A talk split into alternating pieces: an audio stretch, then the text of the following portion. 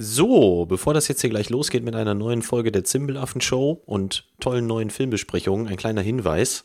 Die liebe Lea, die hat sich nämlich zu unserem zweiten Film ein paar Gedanken gemacht und äh, all diese Gedanken niedergeschrieben. Ihr findet das Ganze verlinkt in den Show Notes. Schaut da doch mal rein, lest euch das gerne durch und lasst gerne einen Kommentar da, wie euch das so gefallen hat. Wenn ihr euch den Film dazu anguckt, natürlich. Äh, ihr findet uns bei Instagram und auf zimbelaffen.de und den Micha und mich, den Jano, auch bei Letterboxd als Sam in the Box oder der Jano. Ja, dann bleibt mir eigentlich nur zu sagen, viel Spaß bei der neuen Folge.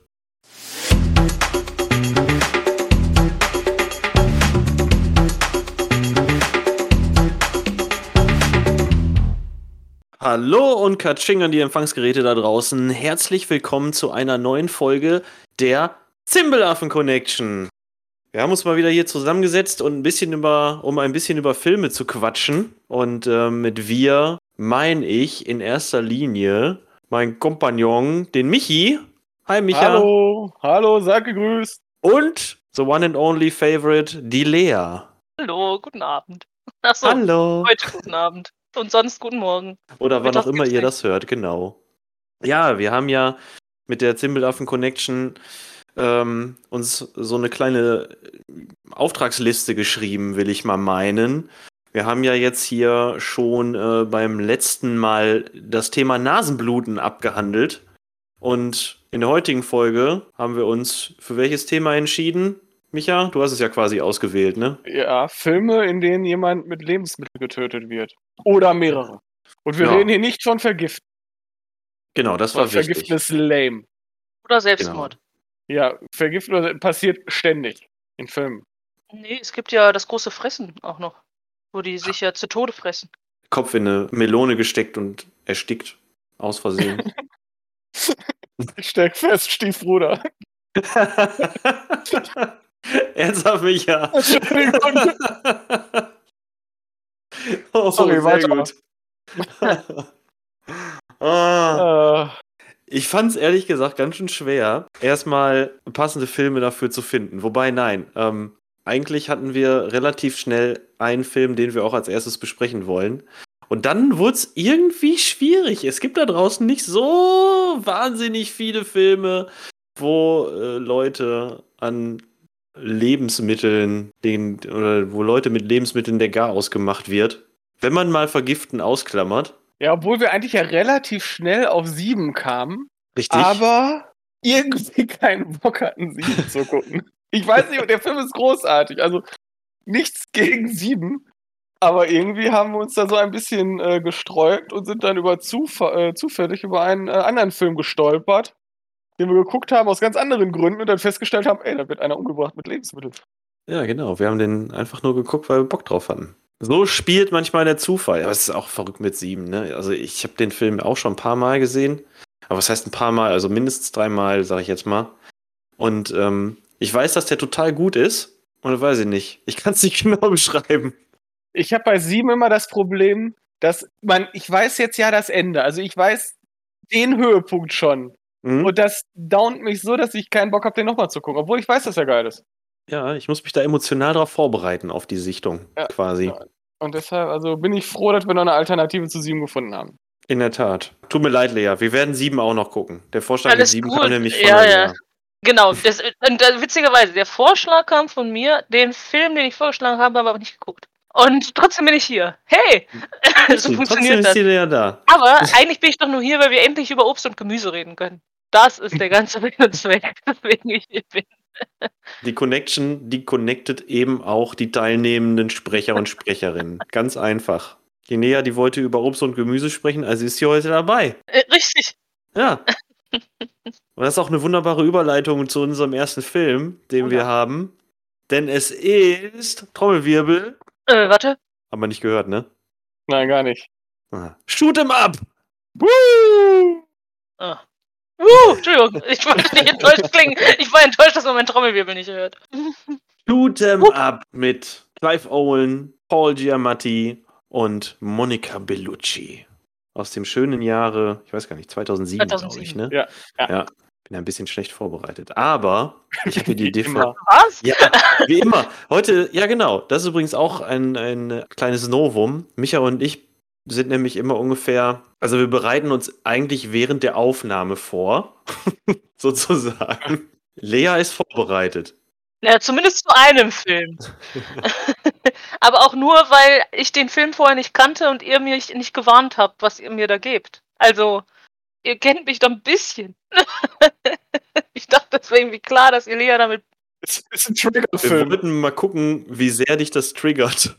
Ich habe nicht geschlafen. Ich habe nicht geschlafen, weil ich so viele Fragen hatte, aber das kommt später. Aber nicht zum ersten Film, ne? Zu Shoot 'em Up, Nee, nee. hast du wahrscheinlich keine Fragen, oder? Shoot 'em Up kannte ich auch schon. Den hatte ich ja zusammen mit sieben auch genannt. Da wurde mir aber gesagt, ja, so weit waren wir aber auch schon. Also jetzt fokussiertes Arbeiten, Leute. Ja, du hast Genau. vollkommen recht. Ich lese den Klappentext vor. Aufgepasst. Tauche ein in eines der spannendsten Action-Abenteuer, die jemals verfilmt wurde. Heftig, mutig und unbestreitbar lustig. Als ein Mann, nur bekannt als Smith, Clive Owen und eine schöne Prostituierte, Monica Bellucci und ein wahnsinniger Killer, Paul Giamatti, sich ein tödliches Katz-und-Maus-Spiel liefern, entsteht ein explosives, actiongeladenes und von permanentem Kugelhagel begleitetes Schauspiel. So heftig, dass es einen wegbläst. Schnell, mörderisch, cool und extrem witzig und sensationell, sagt die TV-Movie. So viele verdammte Adjektive in einem Klappentext. Okay. Ja, un unbeschreiblich. Ich finde diesen Klappentext großartig. er sagt eigentlich nichts. Aber doch alles zum Film. Sind wir mal ehrlich. Ich meine, der Film sagt auch nichts außer Bumm. Ich bin, ich ich, bin über, ich bin überrascht, dass die den ganzen Klappentext nicht einfach in Großbuchstaben geschrieben haben. Weil wir ein Anschreien während wir Genau. genau. Ausrufezeichen sind doch Rudeltiere. Alle dahinter. Dieser Klappentext wurde in Caps Locks geschrieben. Aus Grund! Ach, schön. Ja, shoot 'em up, ey. Ist euch eigentlich klar, dass dieser Film nur 80 Minuten geht? Das ist großartig. Ja. Wie Und er wurde in 55 Tagen abgedreht, habe ich auch erfahren. Was überraschend viel ist, aber gut, angesichts der äh, Choreografie Ja, ist das dann vielleicht auch kein Wunder. Aber 80 Minuten war schon geil und ich habe den damals im Kino gesehen und äh, muss sagen, das war schon eine Mordsgaudi. Das war Mords- richtig gut. Gaudi. Eine Mordsgaudi. Ich meine, in 80 Minuten oder 86 äh, ja. kannst du ja auch. Ich meine, das ist ja durchgehend Action. Wie oft beschwere ich mich darüber, dass Filme oder moderne Filme so in die Länge gezogen werden, dass du da irgendwie sitzt und die, Hälfte eigentlich gedanklich wegstreichen kann, weil die einfach Nonsens sind. Und dann kommt ein Film nicht mal 90 Minuten und prügelt einfach die ganze Zeit durch. Der Film hat so viel Action. Entschuldigung, ich wollte dich nicht unterbrechen. Ja, das ist, ich weiß, du bist einfach aufgeregt. Ja, bin ich auch, weil ich mag den Ist, ein Film auch. bisschen, ist ein bisschen vergleichbar mit Crank, finde ich. Also nein, Crank treibt das ja auf die Spitze, also mit dem, Bei es Crank kannst passiert. du ja, kannst ja gar nicht mehr durchatmen. Genau, ich glaube, ich habe zwischendurch auch nicht geatmet in dem Film. Und bei, Ja. bei Shoot 'em Up, ist, deshalb fand ich den so erfrisch, erfrischend, als ich den zum ersten Mal gesehen habe, ist das ja nicht ganz so geil, aber ähnlich. Weil du bist einfach durchgehend, passiert da was. Und meistens Ja. passieren schöne Sachen. In dem Film passiert so viel oder ist so viel Action drin, dass die Szenen, wo man nichts passiert, sogar ein bisschen nerven. So krass. Was? Mich jedenfalls. Okay. nee, nee, die sind gut, um Sache, Sachen zu verbinden oder so. Oder zumindest um das Gefühl zu bekommen, dass da doch noch Story ist. Aber, ähm, ja. Ich, mich nervt die Story übrigens auch. Ich habe gerade noch mal beim Duschen drüber nachgedacht und ich bin mir nicht mal sicher, ob dieser Film überhaupt Story braucht. Weil der probiert es ja doch schon, also irgendwann zum, so hintenrum, so diese Verschwörungstheorie und so, das ja. Baby das wird genutzt, um. Wir reden jetzt kurz noch mal über Spoiler. Wir spoilern hart, durchgehend und immer über alle Filme. Und dann wird dieses Baby, was der da rettet, wird genutzt, um irgendeinen krebskranken Ja, Senator. Ey, so, äh, Aber komm, doch das Großartige- doch Leute. Ja, aber das Großartige ist doch, wie schnell er selber das alles äh, Ja, deduziert.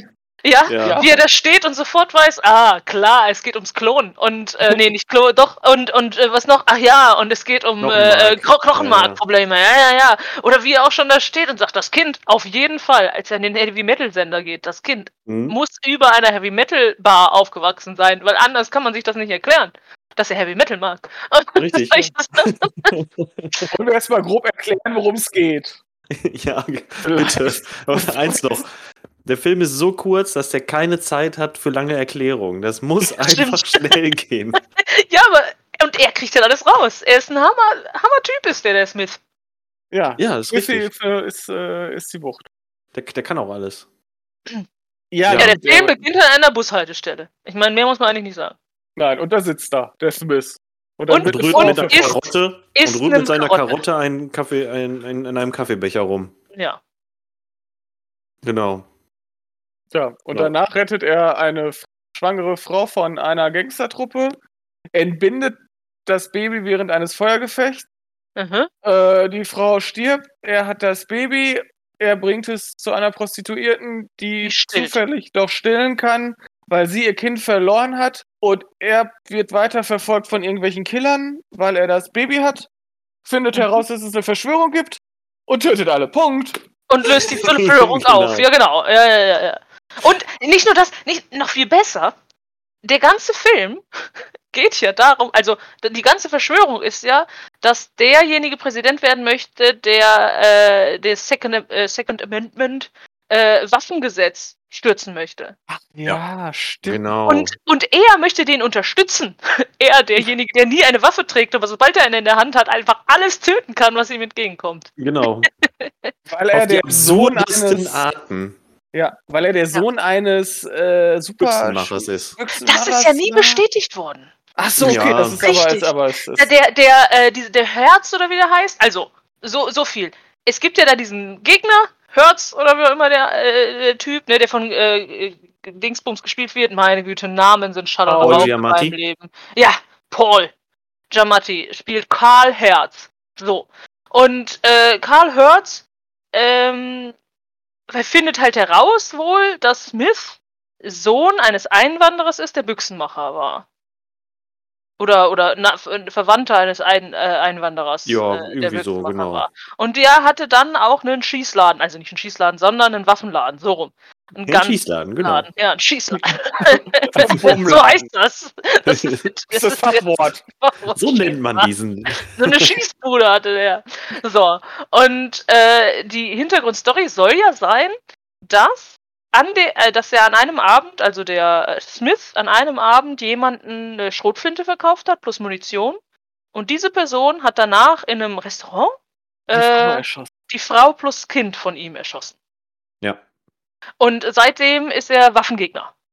Und Und trägt dann sehr, sehr Waffen. zornig. Genau. Aber gleichzeitig erzählt Hertz auch, dass er möglicherweise auch noch eine Ausbildung in einer Spezialeinheit hatte.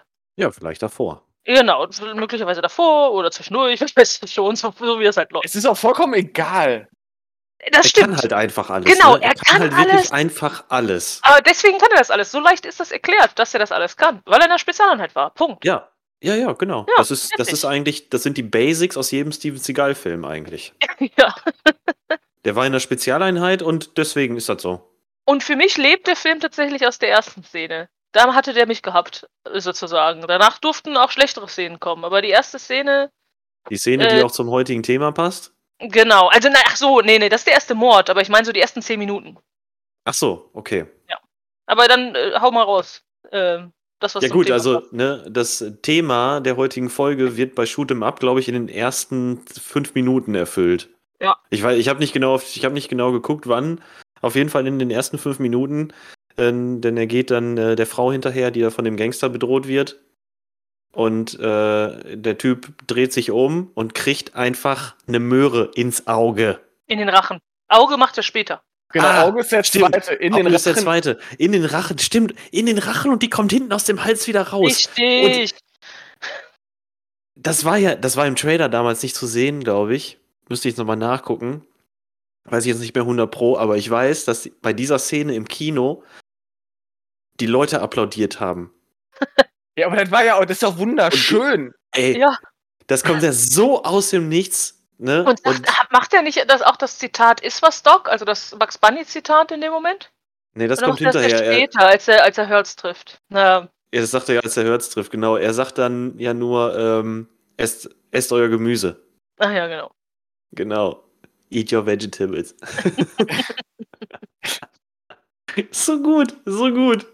Ja, ich finde, der Film hat ganz viele großartige Momente. Ich finde ja zum Beispiel am schönsten wieder in dem äh, Treppenhaus. Also klar, das mit der Möhre töten, keine Frage. Und das zweite Mal auch, ey, durchs Auge ins Hirn, toll, großartig. Aber ich mag das, wie der ähm, in, dem, in diesem Treppenhaus ist und auf dem unter dem Treppenhaus runterspringt und auf dem Typen unten landet. Ja! Oh, das war so. An diesem äh, Seil, ne? Ja. Ja, das ist so ein bisschen- er Mit der, mit der MP einfach immer so um sich drehend alle im Treppenhaus niedermäht, ne? Ja, das ist toll. Das ist. Kunst. Also ich mag die äh, Ölslide-Szene. Oh ja, Auch die ist Wo der ausrechnet, wie lange der damit fahr äh, rutschen kann. Und dann, Und dann im Anschluss 50 darauf, ja. gefühlt rutscht. Ja. Ist doch, das ist doch, glaube ich, direkt im Anschluss darauf, dass sie die Tischbeine abschießt. ja, und hochläuft. Tisch Ja. hoch, hochläuft, den, äh, ne, den abgesägten Tisch da hochläuft und dann durch dieses Fenster Fenstereck springt. Ja. ne? Was auch richtig geil aussieht. Das So gibt's durch dann im eine Fenster Abspann, rein und durch das andere Fenster raus. Mega gut, ey. im Abspann nochmal dargestellt mit 2D-Figürchen. Ja, genau. Ähm, Das ist auch gut. Also man Ich- merkt, wir hatten unglaublich viel Spaß, ne? ja, in den Jedes ersten zehn. Minuten tötet er auch 15 Leute. Ich kann, äh, wie- warum habe ich das gezählt? Nur, genau, weil ich damals, als ich das das erste Mal gesehen habe, weil meine Schwester mir den empfohlen hat, ähm, und ich bin hier, ich bin nicht viel, aber ein bisschen jünger als ihr. Das heißt, ich konnte den, ich hab, ich durfte den, glaube ich, noch gar nicht im Kino sehen als 2007. Doch durfte ich, glaube ich. Was ist der, ist der geratet? Wisst ihr das? Äh, keine Ahnung. Ich glaube, der war tatsächlich Äh, doch, 16. FSK, äh, nee, FSK 18. FSK Ja, 18 im Kino diese- auch? Dann durfte ich den gar nicht im Kino gucken. Naja, Ah, okay. ähm, ähm, und dann habe ich den halt geguckt und ich habe ihr dann später gesagt, meine Fresse, in den ersten fünf Minuten sterben mir 22 Leute. Aber ich habe nicht gezählt, das war einfach so ne? Dann habe ich extra mal gezählt. Es sind nur, nur 15. Aber es ist nah dran an den Äh, 22. nur. Ja. Ja. Gut, die äh, Rate an Toten, die er in diesem Film hinterlässt, die ähm, wächst ja auch exponentiell zum Ende hin, ne? Also da ist ja wirklich, da ist ja wirklich nach oben hin ist ja nichts offen. Da wird ja jeder abgemurkst, der auch nur annähernd nach Bad Guy aussieht. ja, und sogar der äh, Präsidentschaftskandidat. Ja, Auch. richtig. Eigentlich wird jeder getötet. Ich meine, dieser, der Karl, Karl Hörz, Hörz? Ja. Karl Hörz, ich meine, der sagt ja nachher, wir müssen alle Leute aus der Stadt anheuern, um den umzubringen. Ja, stimmt. Der hat ja einfach, Los, holt einfach alle her. Wir Genau. müssen ihn töten. Ja, dass sie dann nicht wie- so ein wie- wie Bild viele haben wie bei wir? Birds of Prey da in dem Moment. Wie viele haben wir? Ja, 50. Ja, dann muss das wohl reichen. Zehn, Szenenende. Haben's wir, haben wir haben wir es wirklich verkackt? Oder ist der so gut? Oh Mann. Ich finde zwei Szenen richtig geil. Die eine ist, äh, als er sich schon in seinem eigenen Haus, in seiner eigenen Unterkunft gegen die Mhm. Leute zur Wehr setzt, ne? Da äh, hechtet der und slidet dann ja über dieses Fließband, ne? Mhm. Über diese Rollenband. Und türmt dann, dann am Ende, am anderen Ende so einen Leichenberg auf und ähm, haut dann ja noch so ein paar weg, die da bei diesen ähm, Stahlschränken sind. Und den letzten, den haut er ja um, indem der von der Rückseite in die Schublade reinschießt, die Schublade vorne rauskommt und dem Typ gegen den Kopf knallt. Ja. Keine Ahnung. Voll gute Idee. Kann ich nicht, ja, ja. Da sind überall gute kann ich mich Ideen nicht erinnern. Also ich meine, der Ah. Typ ist so gut, der kann, während er die ganzen Leute erschießt, noch eine äh, gelernte Prostituierte befriedigen. Richtig, stimmt. Hammer! Ja, ohne, ohne dabei seinen grumpigen Gesichtsausdruck zu zu verlieren. verziehen. Ne? Ich meine, Oder da ist selber Clive Lust dabei Owen- zu empfinden, gefühlt. Ja, genau. Da ist Clive Owen aber auch wirklich die perfekte Besetzung gewesen, ne? Der ist ja wirklich Grumpy Cat in Persona. Aber ähm, eine Sache, die hat mich da tatsächlich gestört an der Tuse. Mhm. Ähm, äh, die, da wird ja hier diese auf Emotionalität gemacht, wo, wo sie ihm dann erzählt, äh, du bist so herzlos, du fragst mich ja noch nicht mal, wie ich eigentlich mein eines Kind verloren habe. Mhm. So, aber im, letztendlich war sie diejenige, die von Anfang an davon ausgegangen ist, dass er das Baby entführt hat, dass er ein böser Typ ist, Ja. aber sie dann doch irgendwie kannte? Also kan- kannte sie seine Hintergrundgeschichte nicht? Weil jetzt mal ganz ehrlich, er Nein. hat seine Frau und sein Kind auch verloren. Naja, egal. Nö, Das ergibt einfach keinen Sinn und es ist auch vollkommen egal. Ja, ist es. das, Aber ist halt, das war dann ich- bei ihr war das dann ja im Endeffekt alles einfach Love, ne? Ja. Ja. Ja, Ja. Sie, hat dann ja, sie hat dann ja gesehen, wie rührend er sich um ein Baby kümmern kann, indem er dem Baby da den, die Waffe erklärt, wie alles funktioniert. Ne? Da hat sie gesehen, alles klar. Das ist auf jeden Fall der Vater meiner Kinder. Also eigentlich jetzt der Logisch. Vater, also nicht mal der Vater des Kindes in diesem Film, das nicht mal Ja, ihr ist Baby alles. ist. Ja, ist Patchwork, ne? Aber Ja, genau, das ist, das ist moderne Familie. Stimmt, sie könnte das ja einfach durchgehen lassen als das Kind, das sie dann doch geboren hat. richtig. Mindblowing. Mindblowing. okay, wir sollten Das ist weniger Zeit miteinander verbringen. Ja, stimmt. Lass uns glaub- gehen. Jetzt hier Schluss. In Tschüss. diesem Film gibt es keinen Twist. Wie haben, Nee, euch denn die, nee. wie haben euch denn die Schauspieler so gefallen in dem Film? Da wurde geschauspielert? Nein, gut. Also wir haben, wir haben einen Typ, der die ganze Zeit böse guckt. Wir haben äh, Monika Bellucci, die Die auch ganze Zeit guckt. lieb guckt. die ganze Zeit Genau, massiv ja, guckt, genau. In Anführungsstrichen lieb guckt. Und dann haben wir den Paul Giamatti, der die ganze Zeit ein bisschen verrückt guckt. Ja, und immer wieder in den ungünstigsten Szenen von seiner Frau angerufen wird. Ja, stimmt. Ja. Ja. Ich glaube, der brauchte mein kein schauspielerisches Talent. Nee. Außerdem, ich, also, also sagen wir es mal anders. Die Stunt-Leute, die waren Mhm. gut. Definitiv. Ja, definitiv. Die Stunt-Leute, die haben richtig Gas gegeben. Ich glaube, die hatten auch Spaß an dem Film. Ich, ja, ich denke, an, den Spaß, äh, an dem Film hatte jeder Spaß. Ich kann mir nicht vorstellen, dass die, weiß ich nicht, groß Streitereien oder so an dem, am Set hatten und so. Ich möchte bitte über diese Szene reden. Nein, du erschießt alle. Fuck off. Boah, das wäre geil, wenn Clive Owen sich dahingestellt hat. Ich verstehe nicht, welche Motivation ich habe. Aber was fühlt mein Charakter denn dabei? Nee. Tod den anderen. Ja. Ja, der Film ist schon dumm. ja, Ja. Ist ein bisschen. der ist schon ein bisschen Film. dumm. Ein bisschen, bisschen dummer, toller Film. Mit richtig guter Mucke. Definitiv, die Mucke ist der Hammer. Also Ja. wer auf Rock oder Metal steht, also die Musik des Films ist toll. Also die Action-Szenen sind großig, großartig untermalt. Also das ist wirklich. Der macht einfach Spaß. Das ist eigentlich einfach, also wenn man sich so John Wick vorstellt als gut choreogr- choreogr- dargestellter, bitte rettet mich. Choreo Film- choreografiert oder was? Geil, genau, das wollte ich sagen, habe ich aber nicht geschafft. Der sich auch noch ein bisschen ernst irgendwie nimmt, tut er gar nicht. Da ist nichts. Ne, da wird einfach geballert, das sieht geil aus. Da explodiert nichts. Da werden Da einfach Leute nichts, genau. erschossen. Genau, da werden einfach Leute erschossen Oder mit Möhren getötet. oder mit Möhren getötet. Hm. Und äh, Und dem Kind wird auch Möhrenbrei verabreicht. Stimmt. Ja, alles- Genau, Selbst das Kind kriegt Möhrenbrei.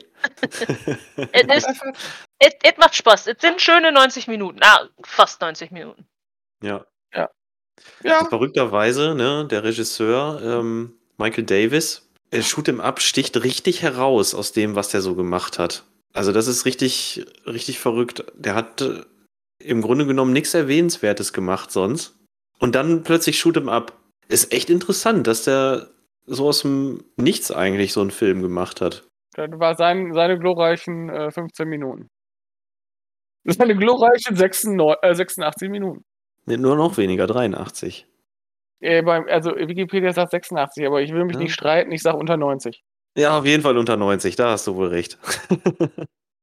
Ja, also ich fand, das war einfach purer Spaß und so kompromisslos. Also als ich den zum ersten Mal geguckt habe vor, ich sag jetzt mal grob 20 Jahren, naja, nicht ganz, ähm, war das einfach so was Kompromissloses und Straightes und so eine Ballerorgie habe ich vorher noch nicht, glaube ich, noch nicht gesehen. Also der auch Humor und Einfallsreichtum im Ballern, also es ist ja nicht stumpfes Ballern, es ist schönes Ballern, wenn man das so sagen kann. Und das hat mich Du hast sowas garantiert vorher schon mal gesehen. wann? Denn du hast auf jeden Fall vorher schon Hard Boiled gesehen. Ich glaube, Hardboiled habe ich nicht vorher geguckt. Bist du dir sicher? 2007? Nein, Überhaupt ich nicht. glaube ich glaub schon. Ja, weiß ich. Aber auf jeden Fall, keine Ahnung, jetzt muss ich, ich sage es jetzt einfach mal so, dass ich sowas tatsächlich so ein. Sagen wir mal so, ich habe noch nicht vorher einen äh, so kompromisslosen Hollywood-Film gesehen. Ich fand das damals sehr überraschend, dass so ein Ding überhaupt ins Kino gekommen ist. Hm. Das ist ja nur wirklich nichts, was irgendwie, was man im Kino erwarten würde. Auch heutzutage nicht. Also auch heutzutage wäre ja so eine Ballerorgie sehr ungewöhnlich. Heutzutage wäre das so ein, ja, wäre ein Netflix-Streifen, ne? Mhm. Im Grunde. Ein bisschen mehr Bling-Bling-Optik drüber, dann hättest du den nächsten Netflix-Streifen auch. Ein bisschen mehr Diversität. Ja, vielleicht auch das. Wenn das Baby schwarz wäre. Also es, es war schon ungewöhnlich, dass er damals ins Kino gekommen ist und jetzt Netflix-Gebäsche hin oder her. Aber ich glaube, heutzutage hätte es echt schwer. Jetzt nicht nur wegen Corona, aber das nochmal ins Kino zu bringen. Weiß nicht, da war wohl damals die richtige Zeit für. Warum auch immer. War der im Kino erfolgreich? Ich weiß es gar nicht. Aber ich habe keine Ahnung. Auch nicht, müsste man jetzt auch nachgoogeln. Ja, ich kann mal ganz schnell in der IMDB nachgucken. Also ich habe ihn nämlich auf äh, DVD gesehen. Ich habe ihn nicht, im- nicht im Kino. Also, hier steht nur, wie viel der reingebracht hat. Da, da ich aber keinen Vergleich dazu habe. Nee, war nicht erfolgreich. Hat ungefähr 40.000 gekostet und hat 27.000 eingespielt. 40 Millionen, hoffe ich mal. Du hast 40.000 gesagt, das wäre. Oh, ich habe tatsächlich 40.000 gesagt. Ja, 40.000, nee, 40 Millionen. So. Und, und Clever und 27 hat sich gedacht, ey, geil, ich mach's umsonst, das ist geil. Nee, war eher nicht so erfolgreich. Schade. Aber er hat mein Herz erwärmt. Das heißt, ich denke mal, der ist ja schon so ein bisschen auch immer so ein Tipp gewesen, ne? So von wegen, ey, willst du mal so einen ganz abgefahrenen Ballerstreifen sehen, ne? Guck dir unbedingt Shoot 'em Up an. Der wurde ja schon oft empfohlen, jedenfalls so in den Kreisen, in denen wir uns so bewegt haben und bewegen. Genau, und da wir der Maßstab sind, also äh, haben, fanden den alle geil. Ja, was ich Ich- damit sagen will, ich glaube, auf DVD, als er dann auf DVD raus, rauskam und fürs Heimkino, da ist er nochmal durchgestartet, kann ich mir vorstellen. Und auch zu Recht. Ja. Man sieht halt nicht oft ein verfilmtes Ballerspiel, ne?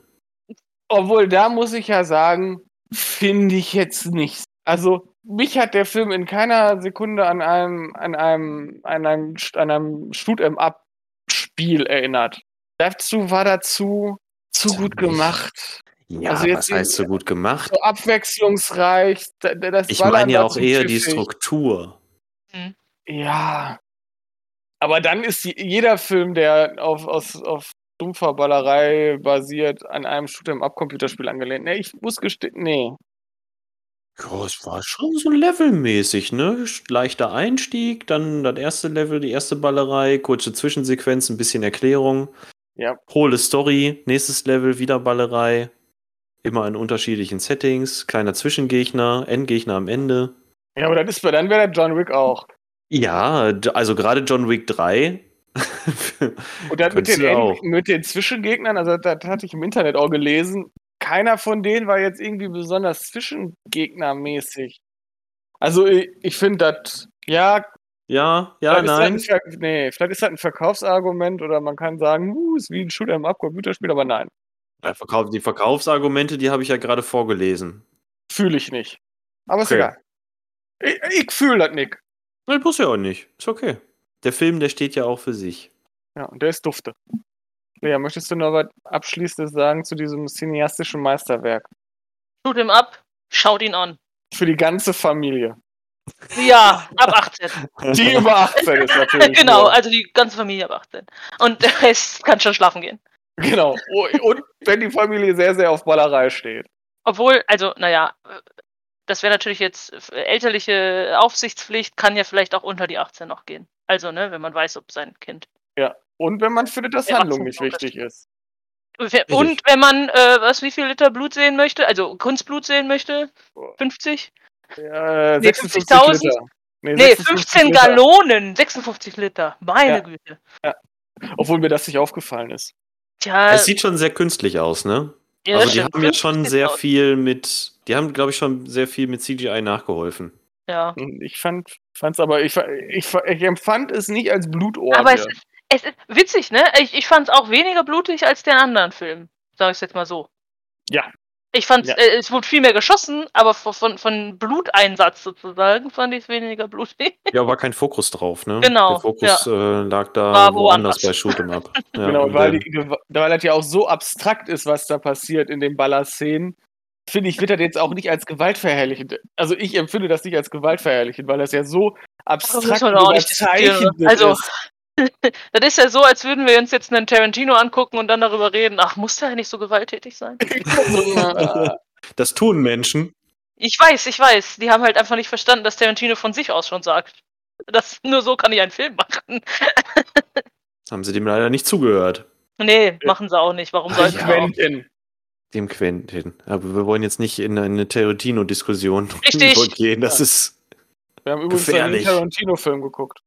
Nee. Also besprochen. Geguckt Nee. habe ich schon mal einen. Hast du auch. Ist ein? Ja, Jackie Brown habe ich geguckt, fand ich Ich scheiße. wollte gerade fragen, hast du Jackie Boah, Jackie Brown fand ich kacke. Ich weiß Reservoir warum- Dogs kennst du nicht? Ernsthaft jetzt? ey, ey, ey, ey, ey. Vorsicht, Vorsicht, Vorsicht. Nee. Reservoir Dogs. Äh, Do- Was ist das? Ich kenne nur so, der hat doch mal so ein, so ein Passage gemacht in irgendeinem Film, der nannte sich Four Rooms. jo, die war Ja. gut. Den, den, das ist der einzige, was ich von ihm kenne. Ja, die hat Bock gemacht. Was anderes habe ich noch nie von ihm gesehen. Wer ist eigentlich dieser Quentin? Sag mal, kann der was mit Schuhen? kann der was mit Füßen. ja. Das ist der Typ, von dem die in der, äh, in der geschnittenen Fassung von From Dust Till Dawn so viel rausgeschnitten haben. Der ist das. Ach, ach, der Schauspieler. Ja. doch, den, doch, den kenne ich. Der ist nicht gut. Nee, Ich glaube, der wird sich in Hollywood nicht durchsetzen. nee. Der hat auch So, überhaupt keinen Ausdruck. Der hat gar keinen Ausdruck. Nee, nee. Der hat noch mehr Filme gemacht? So, Komisch. wir sind Ah, immer ja. noch bei Quentin Tarantino. Ja, Quentin, ey. So, wollen wir über unseren zweiten Film reden? Ich muss das kurz richtig stellen. Ich mag Quentin Tarantino. Ich mag Quentin Es geht ganz viel Tarantino Liebe raus an dich, Quentin. Quentin! Ich muss Okay. nur kurz wohin, Entschuldigung. Ja, dann gehe ich mir einen Wein holen. Sehr gut. So, ich habe mir auch einen Wein geholt. Geil. Also ich habe festgestellt, ne, wenn du große Gläser Wein nimmst, ne, dann kannst Ja. du auch nur zwei Gläser trinken und bist betrunken. okay. Voll deep von mir, ich weiß. Das ist krass, Micha. So, weiter geht's mit dem nächsten Film oder was? Ja, Äh, genau mit dem, mit dem Meisterwerk des Abends, auf den ich mich Ja. vorbereitet habe. Auf den wir uns alle nicht vorbereitet haben, außer Lea. Richtig. Lea, welchen, welchen Film haben wir dir angetragen zu gucken und welcher Film hat dich um den Schlaf gebracht? Mir wurde gesagt, Lea, guck Angel Heart. Und ich dachte, boah, weißt du, ich bin ja eigentlich nicht so ein großer Action-Movie-Fan, ne, aber ich mach mir das, ich tu das mal, weil, ne, geht ja um den Ding jetzt so. Und dann kam nur, da ist kein Action-Movie. Dann habe ich den geguckt. Ja, und dann konnte ich nicht schlafen. Und es war zu spät, um ihn nochmal zu gucken. Weil ich hatte Fragen an den Film. Ich hatte Fragen, als er fertig war. Und ich konnte sie nicht beantworten, bevor ich ihn nicht ein zweites Mal guckte. 24 Stunden später guckte Lea ihn also ein zweites Mal. Völlig Jetzt sind die übernächtigt. Fragen beantwortet. Es sind aber neue entstanden. Genau, völlig übernächtigt. Und jetzt äh, darf äh, Micha den äh, Klas Klappentext vorlesen. Ja, bitte. Mach ich. Also es geht um Angel Heart, um es nochmal einmal kurz festzuhalten, einen großartigen Film, wie ich finde. Und der Klappentext sagt, der Psycho-Horror-Thriller von Altmeister Alan Parker mit Starbesetzung. Verschwundene aufzuspüren gehört zum Alltagsgeschäft des abgebrannten Privatschnüfflers Harry Angel in New York der 50er Jahre. In Klammern, wer heißt Harry Angel? Besser albern. Vor zwölf Jahren steht da natürlich nicht drin. Vor zwölf Jahren verlor sich die Spur des Sängers Johnny Favorite in den Wirren des Krieges. Den ersten Zeugen, den er in die Mangel nehmen will, findet Angel mit einer Kugel im Kopf. Auch zur ehemaligen geliebten Favorites, einer ebenso attraktiven wie mysteriösen Wahrsagerin, kommt er zu spät. Angel gerät unter Mordverdacht und versucht verzweifelt den Job loszuwerden. Doch sein Auftragsgeber Louis, Louis Cypher, Louis, Louis Lou Cypher. Man weiß es nicht. Erhöht zynisch sein Honorar. Die Spur zu Johnny Favorite wird immer blutiger. Der Routinefall wird zum Horrortrip. Ich möchte in diesem Moment festhalten, dass der, Erstmal möchten wir doch Klappentext, gemeinsam singen. Ja, Entschuldigung. Ja. dass der Klappentextschreiber den Film nicht gesehen hat. geschweige denn überhaupt irgendwas von diesem Film gehört hat, sondern irgendjemand kam an und sagt, äh, Pri Privatdetektiv, verschwundener Typ, Johnny Favorite, Blut. Punkt. Und daraus hat er diesen Klappentext erfunden. Offensichtlich, ja. Und, Offensichtlich. vielleicht war, und wahrscheinlich war er dabei betrunken. Die Frage ist aber, wie schreibst du zu diesem Film einen sinnvollen Klappentext, ohne zu spoilern? Also bei Amazon Prime stand, glaube ich, tatsächlich nur relativ kurz, dass der abgebrannte Privatdetektiv äh, äh, Harold Angel auf der Suche nach äh, dem verloren gegangenen äh, Johnny Favorite ist. Und äh, Auftra sein geheimnisvoller Auftragsgeber ist ein Mann namens Lou Cypher. Und daraus wird dann im wahrsten Sinne des Wortes ein Abstieg in die Hölle. Ja, Ja, Ja. schön. mehr muss man eigentlich auch nicht erklären. ja. So, und jetzt kommt der Spoiler-Part. Jetzt kommt der. Spoiler-Part. Es ist- Achtung! Alles Spoiler. Es ist jetzt nur noch Spoiler. Es wird nichts Wobei, nein, halt, Moment, einen Schritt zurück. Ja. Tadam. Wer spielt eigentlich alles mit?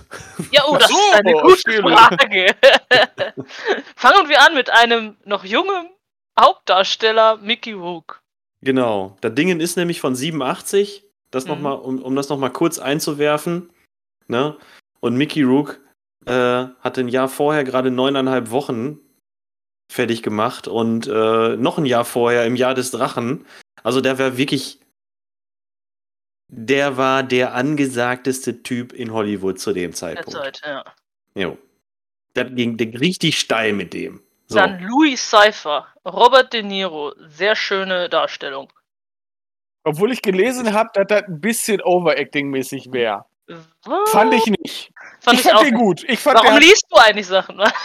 Warum liest du nicht was zu dem Film? Ich fand, ich fand den auch toll. Ja, Übrigens, komm, ich ey, möchte auch wie- noch mal sagen, dass das Angel Heart ist, also wie Herz. Und Ja. nicht harter Engel, sondern Engelherz. Okay, ja. Wir können uns auch auf den englischen, also auf den Titel, den englischen Des Titel Buchs des Buchs einigen, Falling ja, Angel. Falling Angel finde ich auch weitaus besser. D- äh, Weitaus ganz passender. Warum benennt, man, also, warum benennt man sowas um? Ja, wegen der Spoiler, wegen des Herzens. So. Ja, gut. Ja, gut. Ja, Herz hat, spielt nee. natürlich eine wichtige Rolle. Ja, aber, Aber ich ist sag trotzdem mal- seltsam. Ich meine, warum wurde Horrible Bosses in Kill the Boss umbenannt? Im äh, Man Deutschen. Also ich meine, ne? Okay. Wir sind drin. immer noch bei den Schauspielerinnen und Ja. Schauspielern. Jetzt sind wir bei Lisa Bonnet Oder Bonnet? oder Bonnet Glaub Ich sagen Bonnet. Hm. in der wunderbaren Rolle als Epiphany Proudfoot.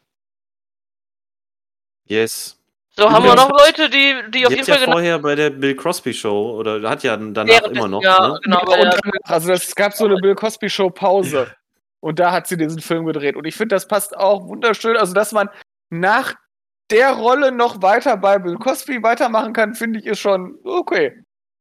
Ja, wobei im Internet ist ja zu lesen, dass die, dass Bill Cosby ihr den Ausstieg nahegelegt hat nach, der, nach dieser Rolle. Warum? Verstehe ich gar nicht. Keine Ahnung. Das, ich fand das äußerst familientauglich, was sie da abliefert. ja, richtig. ja, genau. Und das ganze Ding ist von Alan Parker. Ähm, ich habe leider noch nicht viel von dem gesehen, außer Mississippi Burning, den der ein Jahr später gemacht hat, 88. Auch ein Brett von Film. Richtig krasses Ding. Äh, ach, wohl gelogen. Ich habe mittlerweile auch Pink Floyd The Wall halt mal gesehen. Ja, und Ja. Evita hast du doch auch gesehen. Die Verfilmung des Konzeptalbums von Pink Floyd halt. Aber äh, Evita, nein, habe ich nicht gesehen. Nein. Okay, ich dachte, du als großer Madonna rein. Ja, stimmt. ja, mhm, mhm, nein. Und try from. Argentina. Zufälligerweise nein. Aber ich muss, ich muss ein Big Shoutout für Trevor Mhm. Jones, der die Musik gemacht hat. Die ist echt geil, ne? Nicht nur ist die geil, es ist genau wie der Film super durchdacht. Also, Mhm. ich, als ich das, ähm, nachdem ich ja den Film das erste Mal geguckt hatte und ich somit wusste, wie es ausgeht, und ich ihn das zweite Mal anmachte und die allererste Szene, also bevor überhaupt irgendwas passiert, in Anführungsstrichen, diese, diese Anfangsszene, diese, diese Gasse, die man nur gefilmt bekommt, ne? Mhm. Ähm, das, was ich. Mal kurz eine kleine Info, wie Lea an den Film reingegangen ist. Klein Lea hat sich abends hingesetzt und hat das angemacht. Und dann fing, ging das los und hat sich gedacht, warum ist das so gruselig? Äh, gruselig von der Musik her, obwohl eigentlich nichts Gruseliges passiert in den ersten 20 Minuten. Finde ich irgendwie, ne? Klar, der bricht irgendwo ein, da, der äh, Harold. Ähm, aber in der Zeit ist halt immer noch nichts passiert, wo ich sagen würde, oh mein Gott, oh mein Gott, oh mein Gott, jetzt müssen wir irgendwie schon Angst um unser Leben haben. Mhm. Ähm, aber die ganze Zeit war die Musik so unangenehm. Es war ja nicht so, es war, wir hatten nicht Halloween-Musik, aber die Musik war unangenehm. Und dann, als die erste Szene wieder losgegangen ist, habe ich herausgefunden, das ist nicht nur Musik. Das ist Babyweinen. Was? Und, und eine schreiende Frau, aber so verzerrt, dass man das nicht merkt. Das war, Ja, da, haben da wir habe ich nicht echt, gemerkt. ja, da habe ich, genau, und da habe ich echt davor gesessen und habe gedacht, krasser Kack. Ernsthaft? Ja, guckt euch die allererste Szene noch mal an. Erstens, man hört schon, ich sag's jetzt, das Musikstück. Das startet schon. Man hört schon, Ja. ich habe nur von dir geträumt, geträumt oder so ähnlich. Keine Ahnung, ich kann es nicht nachsehen gerade. Mhm. Und das hört man schon im, im, nem- in so einem Hot Jazz Saxophon. Und unten drunter hört man das Schreien von einer Frau so verzerrt und das Weinen von einem Baby. Okay. Okay, muss ich nochmal drauf achten. Oh, jetzt muss ich den auch nochmal gucken. Wir müssen die nochmal zusammen gucken. ja, Ich muss dann immer stoppen und euch erzählen, was jetzt gerade passiert. ja, ja, also ich habe zwar, also dieses Jahr bin ich ausgebucht, aber nächstes Jahr. Aber wo wir jetzt gerade, wo wir jetzt gerade schon mit der ersten Szene anfangen, da würde ich nämlich gerne direkt reingehen, weil das hat mir der Film bis zum Schluss nicht beantwortet. Wer ist die erste Mhm. Leiche? Und der Film startet ja in so einer Gasse, also für die, für die Zuhörer jetzt. Ach ja, wir da liegt eine sehen- Leiche, ne? genau, das da liegt gar eine nicht, Das Leiche. wird gar nicht weiter erklärt. Genau. Und ich habe auch eine Theorie, aber die komme ich gleich zu. Also da liegt eine Leiche Mhm. Und man sieht einfach so eine Gasse, im äh, es ist Schneezeit, also es ist Winter und äh, dort läuft jemand, man sieht nur von hinten, jemand mit so einem Stock und einem Hut weg. Und Mhm. dann findet ein Hund, der vorher eine Katze anbellt, also Hund-Katze-Motiv, natürlich wieder ganz großartig eingebaut, äh, findet eine Leiche, die, der, wo der Hals aufgeschlitzt wurde. Mhm. Und meine Theorie ist tatsächlich, dass das einfach nur gezeigt wird, ähm, jetzt der erste Spoiler für alle, wie die Morde von Lou Cypher aussehen. Wie die Morde von Lucifer Ja, wie, wie, die, aussehen. wie die Handschrift aussieht, wenn Lou Cypher jemanden umbringt. Aber die Handschrift ist doch in, bei allen Morden. Ja, tatsächlich hat er, sind ja nur zwei Morde von Lou Cypher, oder? Einmal der Anwalt. Der nicht gezeigt wird? Ja, und einmal. Äh, Nein, nein, nein, ich meine, ähm, ähm, es war ja nie erst, also es war ja immer unter Einfluss von Lou Cypher, wurde ja erklärt. Das meine ich so ein bisschen. Also, dass Mhm. irgendwie gezeigt wird, die Art zu töten oder zumindest dieses sehr blutige und jemanden aufzuschlitzen. Ich bin mir gar nicht sicher, ob der erste, ob die erste Leiche überhaupt eine Symbolik hatte, die mit dem restlichen Film zu Ja, tun hatte, die das- das- einfach nur. Ja, aber du legst ja Ja. keine Leiche einfach dahin, nur so aus Spaß. Doch, das macht er. Ne, oder es geht nur darum, dass wenn wir Lou Cypher das erste Mal treffen, er der erste, die erste Person ist, die uns gezeigt wird mit so einem Stock und so einem, und so einem ja, Mantel. und du Ja. denkst, ah, du okay, denkst, ah, der, hat, der aus der Gasse. ist Ah, irgendwie mit, der hat irgendwie mit einer Leiche zu tun, der ist jetzt vielleicht nicht auf der guten Seite. Dafür bräuchtest du, ganz ehrlich, dafür bräuchtest du keine Leiche. Wenn Nein, du das den da sitzen siehst, angucken. wie der mit seinen langen Fingernägeln Ja, und seinen richtig. zurückgegegten Haaren da sitzt, dann wirst du nicht denken, oh, das ist bestimmt ein netter Onkel. Dem Typ. Das ist, das ist ein cooler Typ, mit dem will ich jetzt gerne mal ein Eis essen gehen. Also, hm, Vor allem, weil kurz vorher der Anwalt mit dem Harold da durchläuft und da gerade jemand Blut in so einem Raum wegwischt, weil da jemand. weil er sich den Schädel umgebracht hat. weggeballert ja, ja. hat. Ich Also, springt jetzt schon äh, so lustig durch, Durch, die, durch, durch die den Gegend, Film. ja, wir ne? brauchen den Film jetzt gerade. Erstmal Okay, Ruhe wollen wir einfach mal erklären, worum es geht. So mal grob die Handlung abreißen. Ja, versuch das mal besser zu machen als den Klappentext. Okay, ich probiere es mal besser zu machen. Also, Harry Angel, seines Zeichens Privatdetektiv, der eigentlich nicht so vermissten Fälle bearbeitet, sondern er sagt selber, er ist mir so der Typ für die leichten Fälle. Mal irgendwie, äh, wenn die betrogene Ehefrau Bilder von ihrem Ehemann braucht oder sowas. Also er ist ein lieber so und so ein ja, bisschen ja, mit so ein Schnüffler, ne? Schmarsch, Schmalspurdetektiv. Und ähm, der wird irgendwie angeheuert von einer Anwaltsfirma. White Und und Macintosh. ja, oh, Äpf Apfelsorten. Apfelsorten. Na, Entschuldigung. Äh, und, ähm, und zwar im ist der Auftraggeber der Herr äh, Lou Cypher ähm, und der beauftragt ihm eben äh, herauszufinden, ob Johnny Favorite, ein ehemaliger äh, ja, Schnulzensänger, noch lebt und wo er ist. Und zwar aus dem Hintergrund, er hatte mit dem wohl einen Deal und äh, nach dem Tod ähm, sollte irgendetwas äh, an diesem Lucifer übergeben werden. Und ähm, bis jetzt hat Lucifer, der Auftraggeber, immer noch eine, eine äh, Info gekriegt, dass äh, Johnny Favorite noch lebt. Der soll in einem Sanatorium äh, leben, weil der nach dem Krieg ein großes Trauma hatte mit Gedächtnisverlust und so weiter und kriegt immer, bekam immer noch die Info, der Typ lebt noch. Johnny Favorite existiert noch. Bis er da mal nachgeforscht hat und dann die Info gekriegt hat oder dann rausgefunden hat, dass der gar nicht mehr in diesem Sanatorium ist. Daraufhin, Kurzer Einwurf. Kurzer ja, Einwurf. Das Ganze spielt übrigens Mitte der 50er Jahre. Das ist vielleicht nicht so ja, unwichtig kurz, zu erwähnen. Mehr, mehr oder minder knapp nach dem Zweiten Weltkrieg. Und ähm, ja, er wird eben darauf angesetzt, herauszufinden, ob es diesen Johnny Favorite, diesen Schnurzensänger, oder er hieß vorher irgendwie Liebling mit Nachnamen, ich weiß gar nicht. Ja, Vornamen. Jonathan Liebling. Genau, Jonathan Liebling, ähm, ob der noch lebt.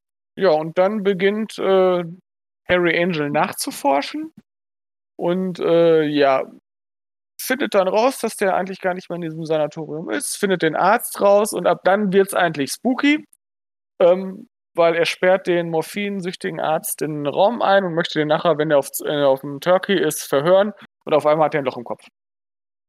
Angeblich Selbstmord. Und äh, das zieht sich jetzt dann durch die ganzen Nachforschungen von Harry Angel, dass alle Leute, mit denen er irgendwie spricht, mit denen, die was mit General Favorite zu tun haben, die da Informationen haben, auf einmal versterben.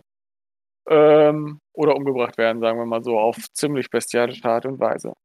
Äh, das ganze Geschichte kriegt dann so einen okkulten Touch, weil äh, Johnny Favorite bewegte sich wohl in solchen, in so Voodoo-Magie-Kreisen mit Hellseherinnen und Voodoo-Magiern und irgendwelchen Kulten und ähm, ja, und dann rutscht das so ein bisschen in was, in so Horror, Esoterik. Also richtig Horror ist es ja eigentlich nicht. Also ich gucke keine mhm. Horrorfilme, den kann ich aber gut gucken.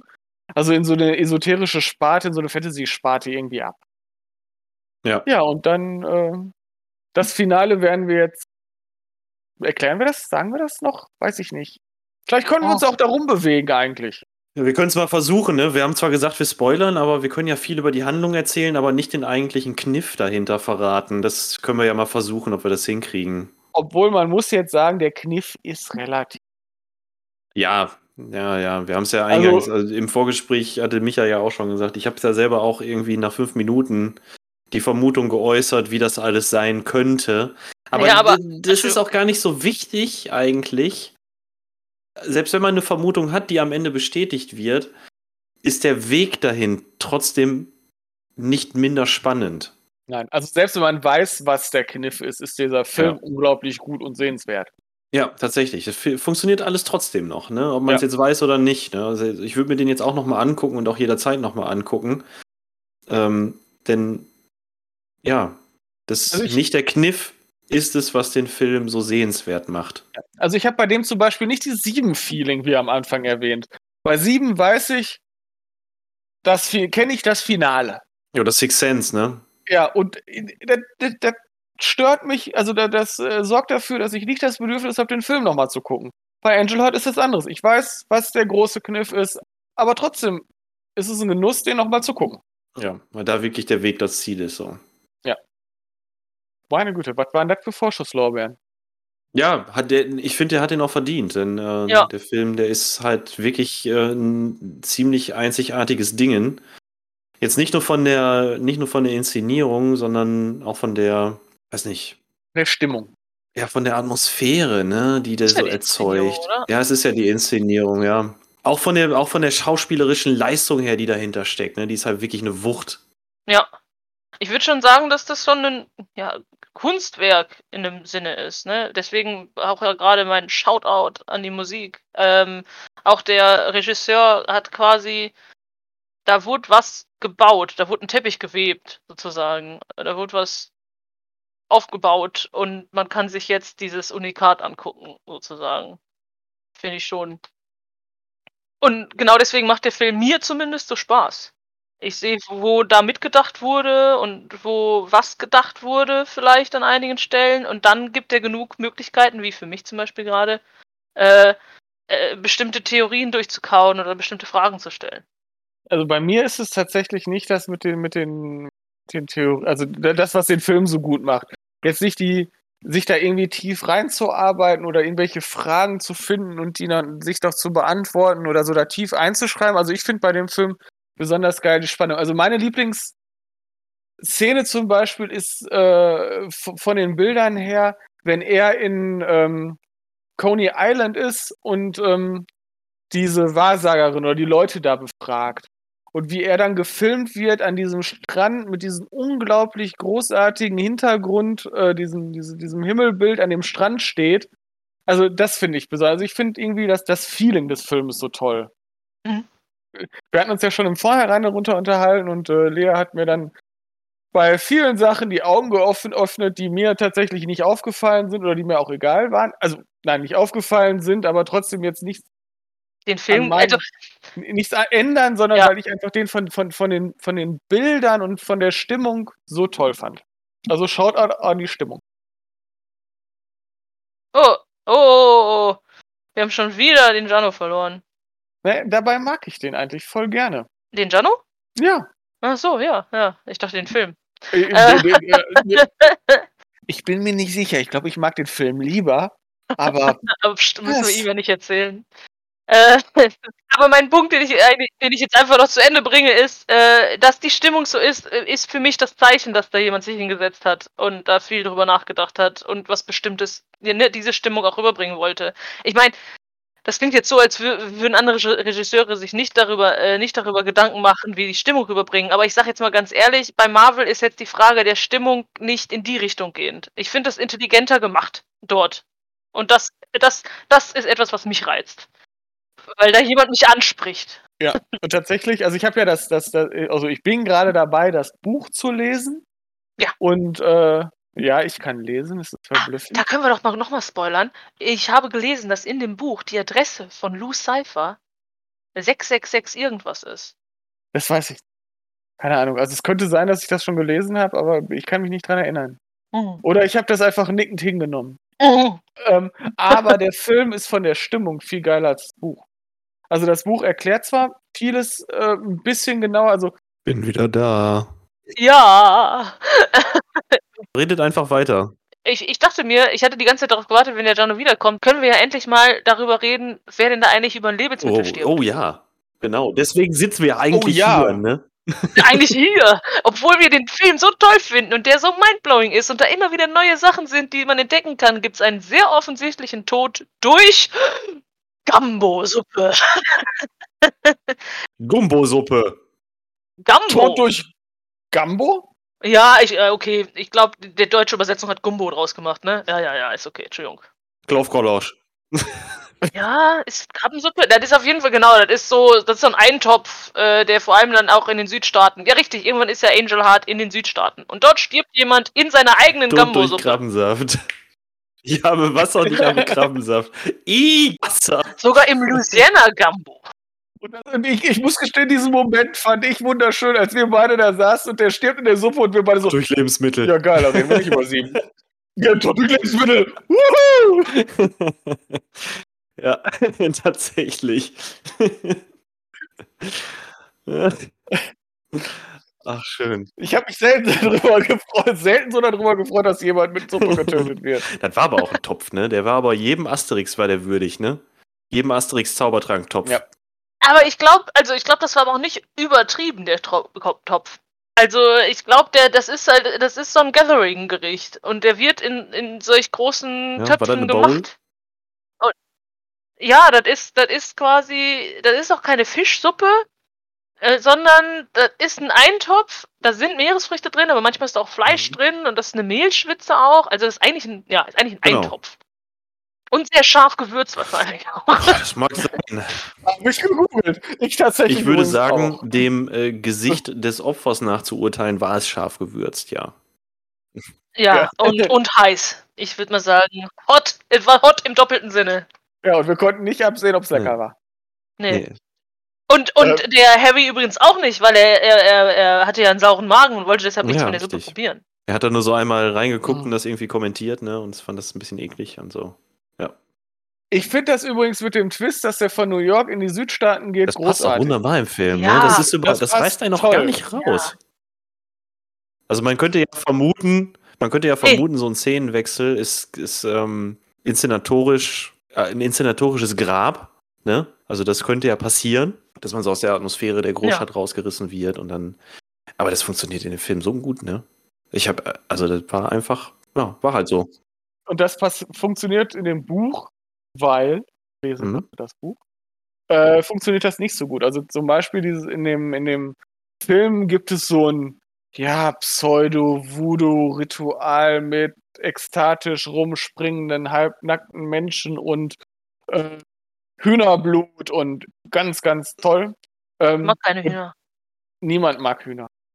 Harry Angel mag auch keine Hühner. Aber ey, und der ist aus Brooklyn. Ja, und das tatsächlich wird in dem Buch im äh, Central Park abgehalten. Central Park. Aha. Ja, in irgendeinem einem versteckteren Teil des Central Parks. Ich kenne mich nicht aus, ich war noch nie da, aber laut dem Buch gibt es da so ein bisschen einen uneinsichtigen Teil, eine Art Schlucht, in Anführungsstrichen. Und äh, da wird dieses Ritual abgehalten. Und das Gewagt. finde ich, ja, vielleicht um es, um so eine, ja, um so eine Voodoo-Harlem-Culture-Geschichte in New York irgendwie äh, fühlbar zu machen, okay. Aber ich finde es jetzt, also für mich als Zuschauer, der sich da jetzt nicht so in den 50er Jahren auskennt, finde es in Louisiana oder irgendwo im Ja, Louisiana. Süden tatsächlich Mhm. passender. Es wirkt verschwitzter. Harry Angel ist immer nur verschwitzt und fertig. Ja, in Louisiana, Das ist ne? auch Ja. geil.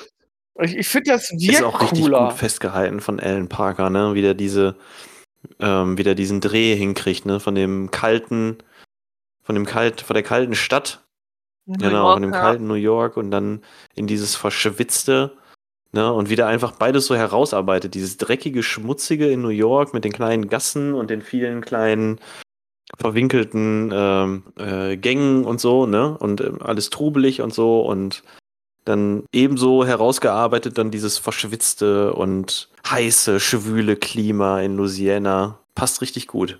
Hat er bei Mississippi, Also, bei Mississippi Burning ja auch nochmal richtig krass herausgearbeitet. Also das schwitzt ja quasi aus dem Fernseher heraus. Sozusagen. Es blutet aus dem Fernseher raus, es schwitzt aus dem Fernseher raus, es- also es hat viele Flüssigkeiten. Ja, vielleicht auch das. Gumbo-Suppe. ja. Wollen, wir da nom. Wollen wir noch mal darüber reden, wie attraktiv Lisa Bonet ist? Also meinetwegen nicht, aber wir können das Die gerne ist aber nochmal. auch eine äh, hübsche betonen. Frau. Kann man einfach mal so unkommentiert stehen lassen, ne? Und vor allem, wenn man überlegt, wie gut Mickey Rook zu der Zeit auch noch aussah. Ja, tatsächlich, ne? Meinetwegen nicht, aber ihr könnt das gerne so. Ja, nee, nee. er war ja zu der Zeit tatsächlich ja noch so nach äh, neuneinhalb Wochen so ein Sex-Symbol. Ja, Sexiest Man, glaube ich, auch Ah. mal gewählt worden, aber ich bin mir jetzt nicht hundertprozentig sicher. So, so sehr stecke ich da in der Materie nicht drin.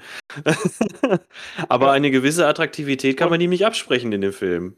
Also generell oder in dem, in dem. Zeitalter seiner, seines Lebens. Ja, ich würde So. gerade sagen, ich, hab, ich hatte das ja auch im Vorhinein schon mal erwähnt, von der Art, wie er, deshalb nochmal zum Mhm. Schauspiel vielleicht, äh, von der Art, wie er sich gibt Okay. Und was für eine Rolle er spielt, war er für mich die ganze Zeit ein unangenehmer Mensch und äh, sowas dämpft für mich Attraktivität.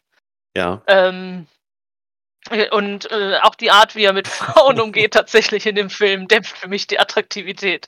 Ähm, aber das nicht, und ich glaube nicht, weil es ein Film ist, der in den 80ern gedreht wurde oder weil es irgendwie darstellen soll, wie Frauen in den 50ern behandelt wurden, sondern ich glaube tatsächlich, dass das alles daran hängt, wer Harold Angel ist.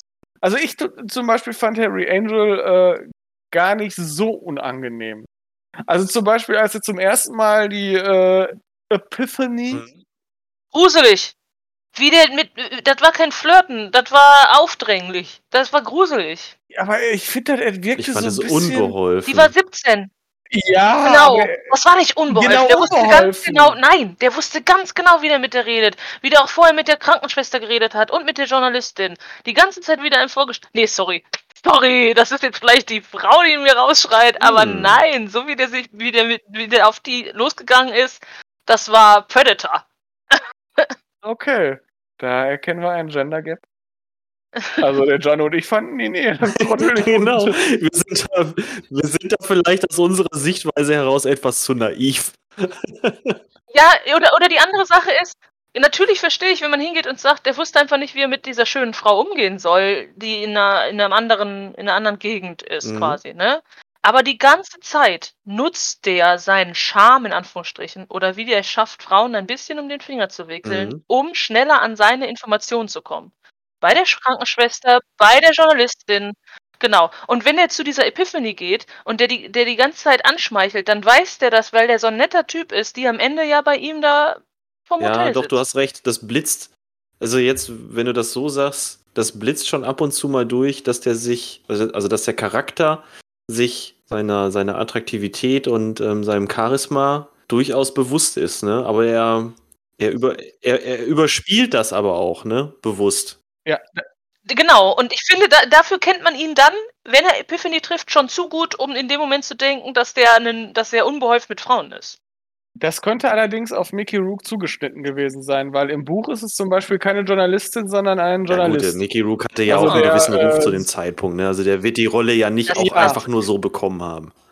Das ist klar. Klar, äh, ja, das kann äh, auf Mickey Rook oder eben, äh, ich meine, in die Geschichte passt es ja trotzdem, selbst wenn es nicht zu dem Ja, Buch ja, das läuft, stimmt. Ne? Also ich finde, es passt, wie er mit den Menschen umgeht, die er trifft. Ja, also ich weiß auch nicht, äh, wie, wie er das ins Bu im Buch noch hingedreht gedreht kriegt, dass der nachher mit der äh, Epiphany im Bett landet. Also das, das ist bis jetzt noch nicht, also ich bin noch nicht durch, bin hab die Hälfte, ich weiß noch nicht, also äh, bis jetzt fühle ich das da, also beim Film ist es klar, dass es so enden wird irgendwie, du sitzt da und denkst, ja, und die schmachten sich schon Mhm. ein bisschen an. Ähm, Im Buch fühle ich das noch nicht. Man muss natürlich auch zusätzlich dazu sagen, die Rolle, die die Epiphany hat, ist natürlich jetzt auch nicht eine, die die besondere Nein nee, also jetzt ne? irgendwie so Keutsch durch die Weltgeschichte rennt die auch nicht, ne? Nee, Das ist schon Nee, richtig. wenn man schon erfährt, äh, dass sie gar nicht mehr so genau weiß, wer der Vater Mhm. ihres Kindes ist. Digga, sie macht da ja auch keine, sie macht auch kein Geheimnis daraus, dass sie irgendwie schon, schon mehrere Männer Ja. hatte und so, ne? Aber sie ist jetzt per se kein schwacher Charakter. Also die Mhm. ist ja zum Nee. Beispiel in diesem Kult, ist ja irgendwie diese Mambo-Mumbo-Priesterin. Hamburg-Priesterin, ja. Mambo-Priesterin. Also die hat ja, die hat ja in diesem magischen Zirkel tatsächlich auch die Hosen unabhängig von diesem magischen Zirkel ist es keine schwache Person, ne? Auch im, auch im Ja, normalen Leben. Und in der, in, in der Außenwirkung einfach auch im normalen Leben ist das jetzt auch eine starke Persönlichkeit. an. Das ist schon irgendwie interessant, dass sie dann auf diesen abgehalfterten Detektiv rein, reinfällt, ja. Einfällt, vielleicht sich hingezogen fühlt. fühlt. ja. Punkt. Könnte man jetzt alles auf diese, auf diese magischen Zirkel und die Voodoo-Verbindung vielleicht zurückführen? Keine Ahnung. Gibt da ja diverse Verbindungen. Vielleicht einfach auch nur ein ausgewachsener Vaterkomplex. Ich, ich würde ja gerne auch nochmal all meine Notizen Also- durchgehen. Vielleicht sollten wir doch eine Zusatzfolge drehen. Ja, wir reden nochmal über Angel Heart mit allen Informationen, die Lea sich auf ihren zwei DIN A4 Seiten What? aufgeschrieben hat. Ja, und, und diskutieren den ganzen Scheiß aus. Also, man kann festhalten, man kann unglaublich viel Zeit mit diesem Film verbringen. Mhm. Oder auch nicht. Oder man kann es auch so sein lassen, Wie so viel wie man ich. schon allein an Symbolik aus dem Film rausziehen kann, von nur einmal gucken. Von der ersten Szene Ja, allein schon. Ne? Einmal gucken, also der, der Regisseur, der arbeitet mit so vielen kleinen Versatzstücken und achtet ja wirklich akribisch darauf, was in, was in den Szenen zu sehen ist. Ähm, Ja. Ich glaube, da Ja. wurde sehr wenig dem Zufall überlassen. Ich sag dazu nur eins. Es gibt Religionen, die halten das Ei für ein Symbol der Seele. Wollen Sie ein Ei, Mr. Angel? Okay. Ja. Hast du wunderschön zitiert. Ja, ich konnte leider das, äh, das Stück nicht singen. So, also wir können aber festhalten, Angel Heart ist ein fucking großartiger Film. Und, sehr geehrte Zuhörerinnen und Zuhörer, guckt ihn euch an. Und dann hört euch unsere zweite Folge an, wo Lea Genau. einfach nur vorliest. Genau. Also in der ersten Szene. So nennen sie die, die Angel Heart Monologe. Wir können ja einfach Leas Aufzeichnung einscannen und einfach äh, mit in die Shownotes Nee. packen. Das geht nicht. Ich kann, ich kann einen Artikel schreiben, den man als PDF hinten Wenn du das kann. gerne machen möchtest, du dir keinen Zwang an. Auf jeden Fall. Ich werde da alle meine Theorien raushauen und meine Beweislagen aufbauen und sagen, warum das Internet kacke ist, weil das nicht meiner Theorie folgt. Man nennt mich auch Mini-Narzisst. Okay. oh, ja, das mit dem Mini würde ich streichen. Ich, ich blow dir nie wieder dein Mind. Das ist auch okay. Das ist auch, ja, das ist auch äh, vielleicht auch besser so. Okay, also äh, Ah, meint Toller ihr, meint ihr, wir belassen es jetzt dabei? wir sollten uns dabei belassen. Aber nein, noch Mhm. nicht ganz. Ist dieser, also, ist dieser Film Geheimtipp? Ich hatte jetzt ganz, oder nein, ich hatte öfters, gele ich hatte öfters gelesen, dass es ein Kultfilm ist. Und ich, also gut, ich kannte ihn vorher, ich habe ihn euch vorgeschlagen, also beziehungsweise dem Jano vorgeschlagen, Mhm. weil ich den, weil mir mein Nachbar den vorgeschlagen hat, damals vor 20 Jahren in Anführungsstrichen. Oder dann lese ich Kultfilm und ich so, aber der wurde mir sonst noch nirgendwo empfohlen. Also ich würde eher Ja. sagen Geheimtipp. Ja, Ja. ich würde den, glaube ich, mittlerweile. Ja, der ist vergessen ich, genau, Ich worden, würde den ja. mittlerweile auch als Geheimtipp bezeichnen. Der ist irgendwie in Vergessenheit geraten. Da ist natürlich schön, wenn dann sowas auch ähm, in, auf eine Streaming-Plattform gespült wird. Und ich glaube, es kommt auch ganz stark drauf an, aus welcher Filmbubble man so kommt, ne? Also wenn man sich jetzt irgendwie die ganze Zeit am liebsten Actionfilme reinzieht oder nur Romcoms oder so oder nur Animes, dann äh, das wirst du wahrscheinlich alles andere als über diesen Film stolpern. Der muss dir dann schon empfohlen Ja, werden. Dann auch hast du ja noch ein paar mehr Filme nicht gesehen, oder? Äh, Der, ja, der ist auch ah, schlecht richtig. zuordnungbar, finde ich. Also du kannst jetzt nicht sagen, ey, das ist, ein, Horrorfilm. das ist kein Horrorfilm, das ist kein richtiger Thriller, das ist kein Fantasyfilm, das ist keine Ist ein- das, hat Detektivgeschichte. was, das hat was von Film Noir in einer Ja. bestimmten Richtung. Du hast halt diesen, genau, verruchten, nee, verrauchten Das auch. und verruchten, heruntergekommenen Privatdetektiv.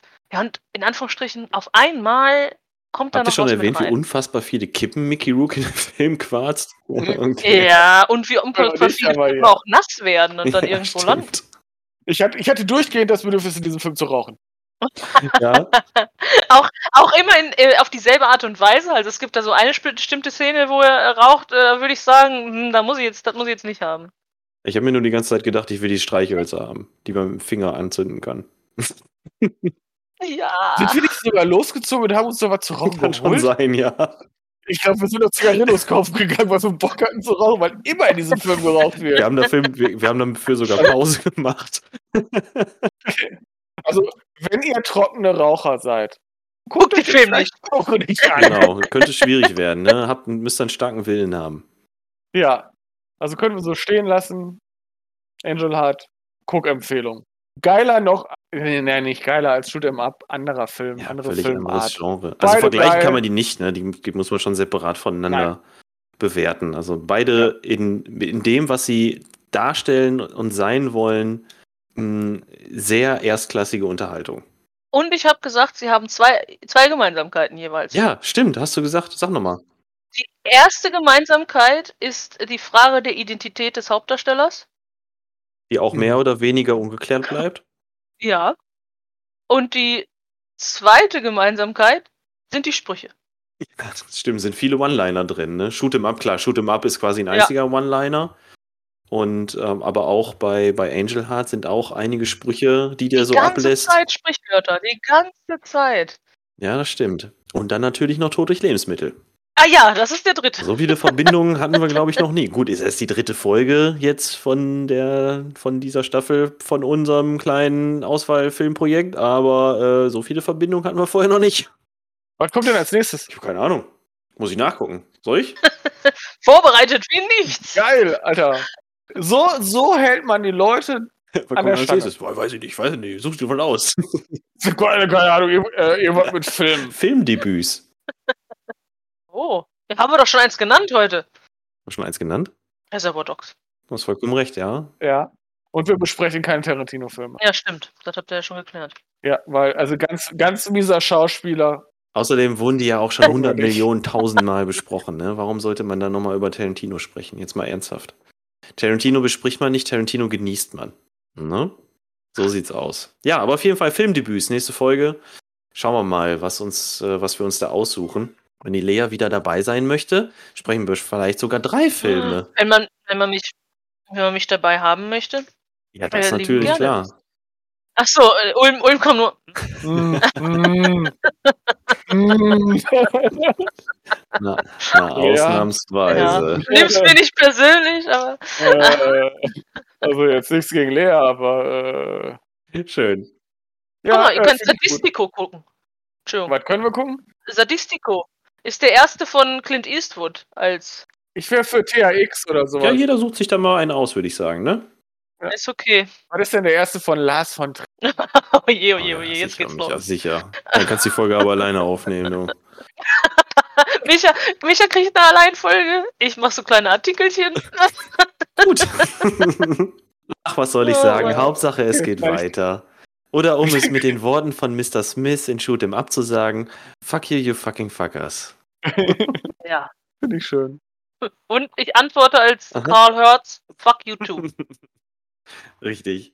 Ah, es war mir eine Freude, mit euch diese beiden Filme zu besprechen, trotz Internetausfall. Ich denke nicht, dass wir noch irgendwas jetzt dazu hinzuzufügen haben. Also doch, klar, klar, zu Angel Heart haben wir noch eine ganze Menge hinzuzufügen, aber dafür kommen ja dann noch Leas Notizen. Ja. Ja, ja, ja, ich glaube, das werden drei verschiedene, weil ich muss einmal über die Musik reden, dann über die Sprüche, Oh Gott. dann über die Bilder. Ich habe noch was Hm? hinzuzufügen. Guckt mehr gute Filme. Immer. Man sollte einfach viel mehr gute Ja. Filme gucken. Aber ihr gebt doch an, was die guten Filme sind, die die Leute gucken sollen. oder? Nein. Ich bin der festen Überzeugung, ich habe keine Ahnung von Filmen. Ja, deswegen machen wir das hier, Ja, Micha. ist okay. Deshalb, Genau deshalb. Damit du dir so schöne Sachen angucken kannst wie Soldiers of Fortune und Postal und High Alarm auf Mallorca. Und Hard Und Rain. Hard Rain war super. Ist Janne schon wieder weg? Ja, doch, ein Was? bisschen Was war er weg. Nein, ich bin wieder da. Ach ja, ja, dann bringen wir das schnell zum Ende, dann bevor die Internetleitung hier ganz zusammenbricht. Keine Ahnung, die Hamster hier auf dem Land laufen mal wieder langsam. Äh, ja. Leute, wir machen es kurz und bündig. Ich sag danke und ciao for now und bis zum nächsten Mal. Hat Sonne im Herzen. Tschüss, tschüss. Tschü, tschü. Ich habe noch keinen guten Weg gefunden, eine ordentliche Verabschiedung zu machen. Ey, ich kann auch voll schlecht Schluss Super machen. schwierig, ey. Geht schlafen, es ist Zeit. Fahrt vorsichtig. So viel zu dem Thema Sicherheitsgurt. Schöner Spruch. Ist aus einem guten Film. Hab ich gehört, ja. Habe ich mir sagen lassen. Tschüss. Tschüss.